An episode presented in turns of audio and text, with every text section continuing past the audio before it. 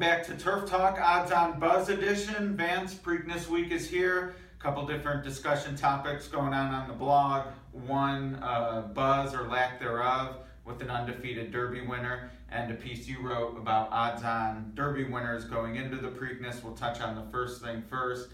I have noticed uh, a lack of buzz relative to the success of Nyquist American Pharoah hangover, maybe. John Scheinman wrote a piece on our blog talking about how Pimlico opened later than usual. I think it's a mix of the two, but I definitely think this is an off year in terms of excitement. I agree with that. Uh, American Pharoah was a juvenile champion last year, just like Nyquist, Nyquist was. Nyquist wins the Kentucky Derby undefeated, but yet we're not hearing that buzz going into Baltimore. Yeah, I, obviously, I think a lot of it has to do with American Pharoah breaking the 37 year streak of Triple Crown, uh, the Triple Crown drought. You know, the, the national media always concentrated is this the horse that's going to break this drought? We've, we're one year removed from American Pharoah breaking that drought, and there just doesn't seem to be that kind of buzz among the national media or the public at large. Yeah, I agree. And, you know, it's too bad because this horse is incredible. I mean, to be undefeated champion uh, one other thing I'll throw into the mix that I haven't seen mentioned too much. We saw it a little bit before the Derby in terms of the strength of the field. But last year when American Pharoah won, it was ballyhooed as is this the best Derby field since 97, since 89, and on and on. We definitely did not get that this year. And while maybe this year's group doesn't have a Dortmund, Firing Line Frosted, etc., I do think Exaggerator is a very good horse, potentially a great one down the road. Uh, I do think some other horses fired their best shot. Nyquist is just that much better. Uh, to me, it is too bad there's no buzz, but uh, I think John and, and, Action Andy were onto something too with Pimlico opening later. It just sort of feels like, oh, now it's Pimlico. Normally we have a few week build up and you just kind of ease into, hey, there's racing in Baltimore. There's more excitement. Yeah, by this time, normally Pimlico would have been running six weeks and they would have already generated a lot of enthusiasm in their community. Now it's just kind of coming up really uh, all of a sudden, right. know, one week after opening. Uh, getting back, I, I, mentioned to you earlier today that, you know, American Pharoah was trained by Bob Baffert, who was a very long-standing veteran of these Triple Crown uh, quests in years past. And not that Doug O'Neill has less charisma or personality than Bob Baffert, but maybe Bob hmm. Baffert was a major selling point last year with American Pharoah, not so much uh, Doug O'Neill this year with Nyquist. It's a possibility. Yeah, and I mean it's great. The horse went early. That was a plus. Uh, knowing Mike Gathagan as well as I did, he talked about that 2012 year and how great it was. But again, a lot of the even local media probably well we saw the triple crown winner last year. We can catch this one up later in the week what have you. Uh, another wrinkle more about the full cards at pimlico. Another thing you and i talked about though the, the stakes laden races. Pimlico special used to be the week before kind of sandwiched uh, but not kind of it was sandwiched between the derby and preakness. And action andy mentioned to john how that big race sort of in the middle uh, introduced connections to local media, whereas now they have to wait till everyone gets there on Tuesday, Wednesday, Thursday. Uh, that's part of it too.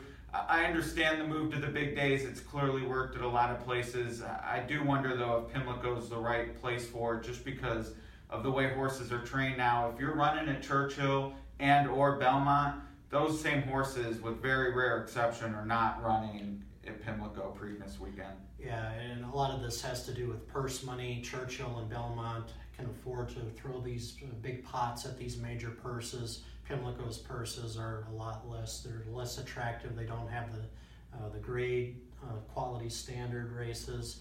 Uh, I've, I've always kind of argued that you know instead of trying to keep up with the Joneses in Louisville and New York, Pimlico should probably just kind of cut down on their stakes options on the weekend. You know, concentrate on their historical races like the Black Eyed Susan, the Preakness, the Gallorette, the Dixie, kind of make those really major races. And a lot of the times you hear local horsemen around the country say, hey, we don't like these uh, this amount of purse money going to out of towners shipping right. in.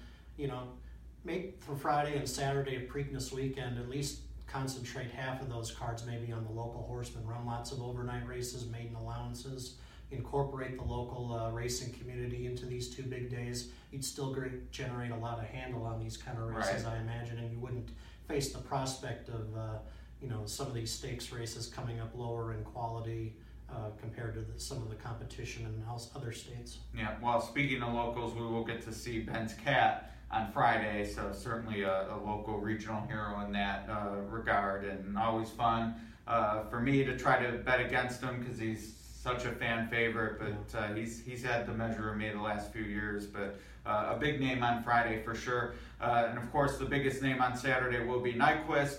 And you had a, a great piece looking at some of the odds-on losers uh, at Pimlico. It's pretty rare, rare still for an undefeated, uh, not cha- undefeated Derby winner to lose. It's only happened once, and under extraordinary circumstances, really history is on Nyquist's side. Absolutely. Um, there's only been five horses to win the Kentucky Derby and then lose it as an odds-on favorite at Pimlico in the last 50 years. Uh, Barbaro, obviously, no one could have foreseen that tragic incident. Right. Throw him away out, and uh, you have Riva Ridge, Swale, Fusaichi, Pegasus, and Orb as the only ones to uh, go down for various reasons that I addressed in my blog today on twinspires.com. Yep, we'll put a link below. Uh, what do you think Nyquist is on Saturday? Uh, he'll be odds on, but I don't think he's going to be really too low. You know, I, I would say four to five Mm. would probably be a good, good, good price on him. Yeah, I, I think three or four to five for sure. Probably lean more toward four to five. Although I never thought he was going to be two to one in the Derby. I mean, I that, that legitimately surprised me. I was 100% wrong. There was no spin to it. It wasn't, oh, this horse took less money than I thought. I mean, he took the money. Maybe it'll be three to five. People are believers, but yeah, I mean, odds on for sure, but certainly not big brown territory. Yeah, I was completely wrong on the Kentucky Derby. Not only was I surprised at the two to one final price, but I was even surprised at the morning line odds. I think they were three to one. I was expecting maybe four to one, nine Yeah. to two when the when the morning line came out uh, after the Wednesday draw. So I was completely wrong about that. I've been wrong pretty much the whole way about Nyquist right now, but he does look like a very special horse who's going to get the job done on Saturday, uh, unless something strange happens like a pace duel or Sure. sorts. All right, well, we'll definitely talk about that uh, later this week. Uh, We'll have James Scully in Baltimore, so check out his videos live from uh, Pimlico. And I'll join Vance later in this week. We'll give some picks as well and analysis of the field. Until then, this has been Turf Talk.